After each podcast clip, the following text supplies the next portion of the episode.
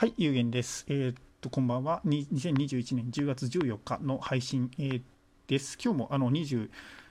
時から、22時ですね、22時からあの30分ライブ配信をさせていただきました。ちょっとあの今日は忙しいので、あの30分だけにさせていただきました。で、今日はですね、あのルイス・キャロルのあのパラドッカの論理問題ですね、ルイス・キャロルのブランディと水の問題を解いていました。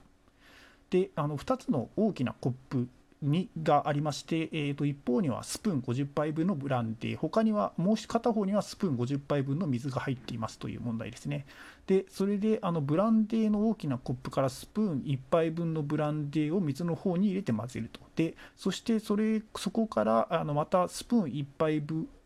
を、えー、とブランデーの方に入れると。でこの2回をの移動した後にあの水の方に入っているブランディの量はブランディの方に入っている水の量よりも量よりも多いでしょうか少ないでしょうかっていう問題ですね。昨日のあの概要欄に書いておった今日のパズルというあの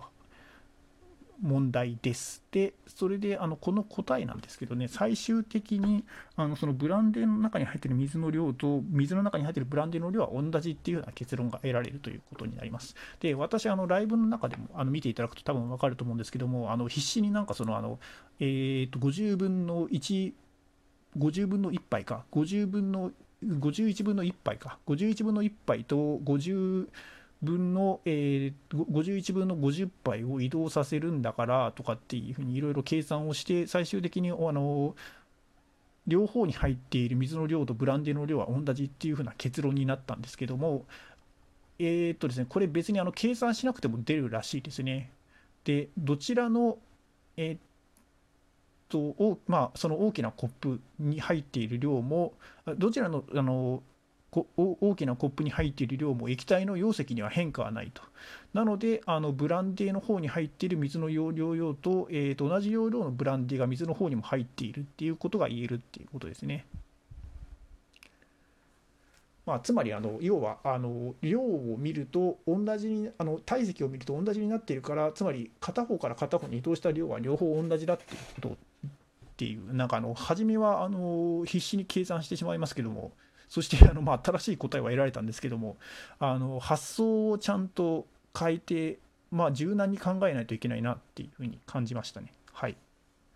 でえー、っとですね、ちょっと今日は30分だけで1問しか解けなかったんですけども、あの明日解きたい問題ということで、ルイス・キャロルの嘘つき問題というものをちょっと今日出題しておきます。で、明日またあのライブ配信の方であの解いていきたいというふうに思いますけども、えー、っとですね、読み上げますと、ドードは言いました。帽子屋の発言は嘘です。えー、帽子屋は言いました。3, 3月うさぎの発言は嘘です。3月うさぎは言いました。えーと、ドードも帽子屋の発言も嘘です。えーと、3人の発言は真でしょうか、偽でしょうかっていう問題ですね。はい。ということで、あの、明日をちょっと楽しみにしていてください。あの、こちらもちょっと概要欄に貼り付けておきますので、もしもよろしかったら考えてみてください。はい。ということで、今日も聞いてくださり、どうもありがとうございました。